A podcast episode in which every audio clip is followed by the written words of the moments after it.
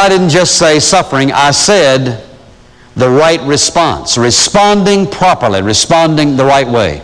How do you respond the right way? So I want to give you the whole key to responding properly.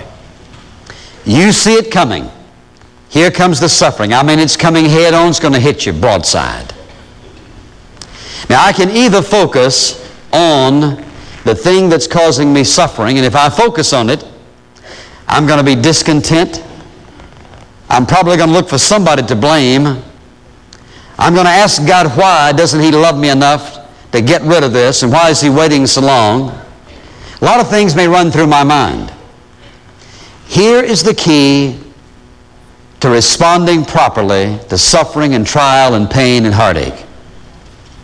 The key is that you do not focus on the source of the suffering. You focus on the God who's allowed it. And when you look at the source, you always see it, listen, you always see it as that which God has allowed into your life in order to make you more like Him. So if you can, I can always look at suffering in the triangle. God, I know that you know where I am. I know that you know what the cause of this is. I know that you're in absolute control, and therefore, if you are allowing this into my life, it must be because you want me to be more like you. And so instead of looking at something to blame and to accuse and run away from, I'm going to focus upon Him. Friend, if you can see the source of your pain and your suffering as from God, I may not understand why it's from Him. If I can see it as coming originally from Him, somehow when I look at it, it doesn't have the same effect as if I only see it, the pain versus myself. So if I view these things from the perspective of a triangle, knowing that God is at the pinnacle and is in control of both the painful origin and myself, my friend, God takes the sting and God takes the brutality out of all the suffering that comes into our life. One of the primary ways God has chosen to grow us up to make us strong is to put us in the fiery furnace. Not to burn us up, but to consume the dross out of us so that there will be less, listen, there will be less and less in us to deflect and to hinder the glow of the countenance of Jesus Christ upon us. So here's the ultimate question. Do you really want to grow in your spiritual walk? If you've listened to these seven points, you realize it takes time, it takes concentration. It takes getting into the Word, building relationships with other people, being willing to acknowledge that those periods of suffering could be from God. As from God. Listen, it doesn't make any difference who they come from. But the time they get to you, the only way they get through is God must open the door and let them in. And when they come in, they're then from God. And now I can see them as an avenue and an opportunity of growing in the Lord.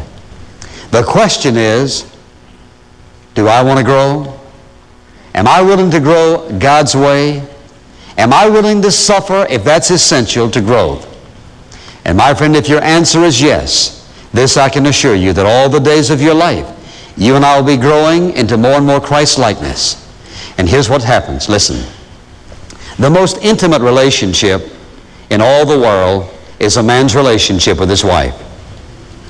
That relationship which involves spirit, soul, mind, and body. There is a relationship that is more powerful than that. There is a relationship that's more intimate than that. There's a relationship that has more power than that. There's a relationship that brings a greater sense of inner quietness and peace and joy, even than that. And that's where God has every one of us headed. And that is His goal for us is that all the days of our life we would be growing more and more intimate in our understanding, in our submission, in our yielding, in our daily walk with Him, so that with that in mind, He wants us to grow into oneness with Him. When I say that your intimate relationship with Him is more intimate than with your husband or your wife, you say, well, how can that be? Here's the reason.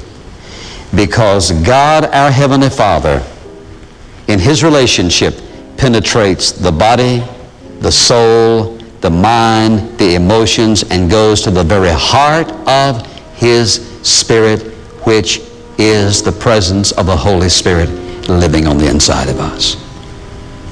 That's His goal. And so that your goal and mine, the Christian life, listen, is to be growing. Growing in understanding, but growing in a warm, intimate relationship with Him. That's God's goal. And I want to say one last time, and I want you to listen very carefully. God has already targeted everything in your life that would jam that relationship.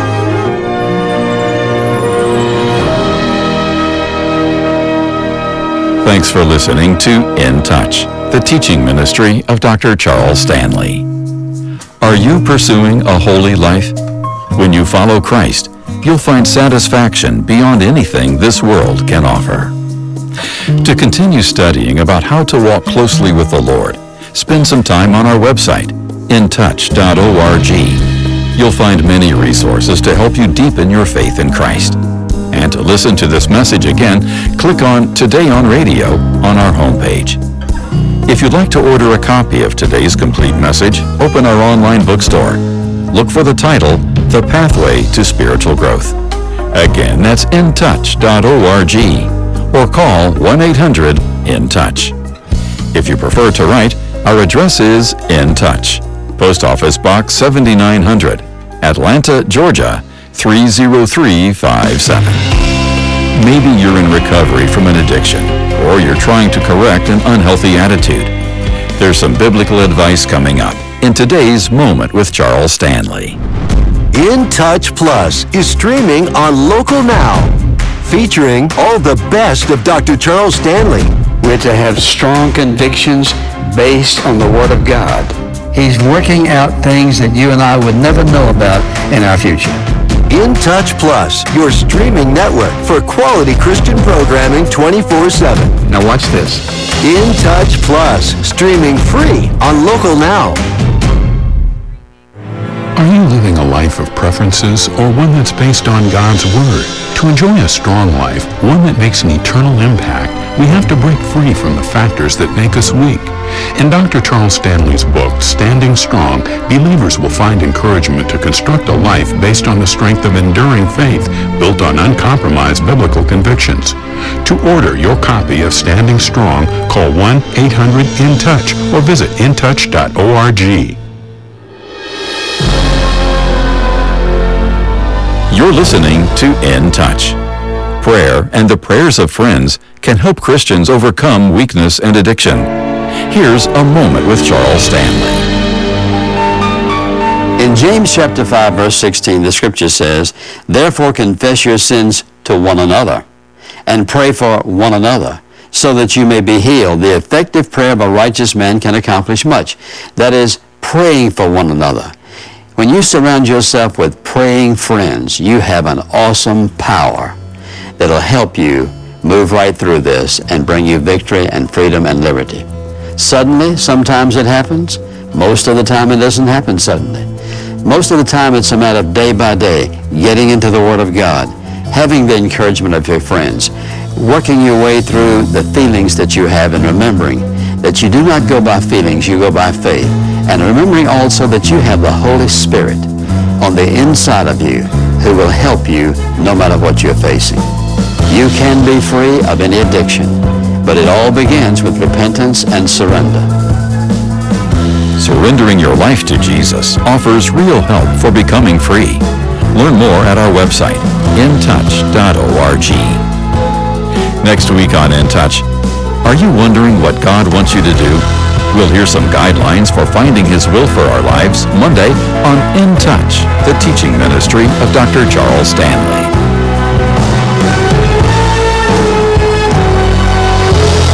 Program is a presentation of In Touch Ministries, Atlanta, Georgia, and remains on this station through the grace of God and your faithful prayers and gifts. Welcome to Breakpoint, a daily look at an ever-changing culture through the lens of unchanging truth for the Colson Center on John Stonestreet. Chuck Colson often said that Christianity is more than a relationship with Jesus. Well, it isn't less than that, to be sure. One of the most amazing things about God's posture toward us is that he not only reveals his will, he reveals himself, especially in Christ Jesus. And he relates to us and with us personally, loving us, forgiving us, leading us. But while Christianity is personal, it is not private. It makes claims about all of reality, most notably that Jesus Christ is Lord of all. Christianity cannot be reduced to some therapeutic or pragmatic formula. It is to be lived out publicly too, which is another way of saying that followers of Christ have to embrace that Jesus Christ is Lord over all of reality. Chuck Colson founded the Colson Center to help Christians cultivate this kind of robust, comprehensive Christian worldview so that the challenges of this cultural moment, which are serious, could be understood and could be engaged from the bigger story of reality that's described in Holy Scripture. Colson Fellows, in particular, learn to take their place in this story through biblically grounded cultural analysis, by discerning how to live with Christian wisdom and courageous faith, and by effectively advancing the kingdom in the times and places where God has put them. Recently, I asked Michael Craven, Vice President of Equipping and Mobilization at the Colson Center, to describe what the Colson Fellows program is really like. Here's Michael. It's a 10-month program, begins July 1st every year. It concludes in May of each following year. Students are led through a very carefully curated curriculum that they access through an online learning management system. So every day they're logging in, they have assignments, they complete those assignments. The next morning they wake up and they've got new assignments. And then they're meeting any monthly cohort with fellow learners and they're discussing what they're learning, what they're reading, what they're viewing. They're assigned about 13 to 14 books to read over the course of these 10 months. And at the end of that 10 month program, they don't graduate. They receive a commission as a Colson Fellow. And that is very deliberate because the program does not end. It is a commencement. It is a beginning. The goal is to send you out on mission with a deeper understanding of the times in which we live and how you can live faithfully in those times. Well, during this 10-month program in a community-based learning environment, Colson Fellows, to put it mildly, cover a lot of ground. Again, here's Michael Craven describing the scope of the topics. We want to talk about the things that are confronting us in such a overwhelming and seemingly virulent manner at times, such as the controversy and confusion over gender identity the controversy and confusion over human sexuality. What is right? What is wrong? What is moral? What is good? Why is it good? Or why is it wrong? We want to talk about marriage, God's design for marriage, and why it is not just a, a moral good, but it is a real social good, a real cultural good. Applications are currently being accepted for next year's class of Colson Fellows. To learn more about the program, to ask any questions that you have, to be connected with local cohort leaders, or to request more information, go to colsonfellows.org. That's colsonfellows.org. For the Colson Center, I'm John Stonestreet. Today's Breakpoint was co-authored by Jared Hayden. And again, to learn more about this program, go to colsonfellows.org.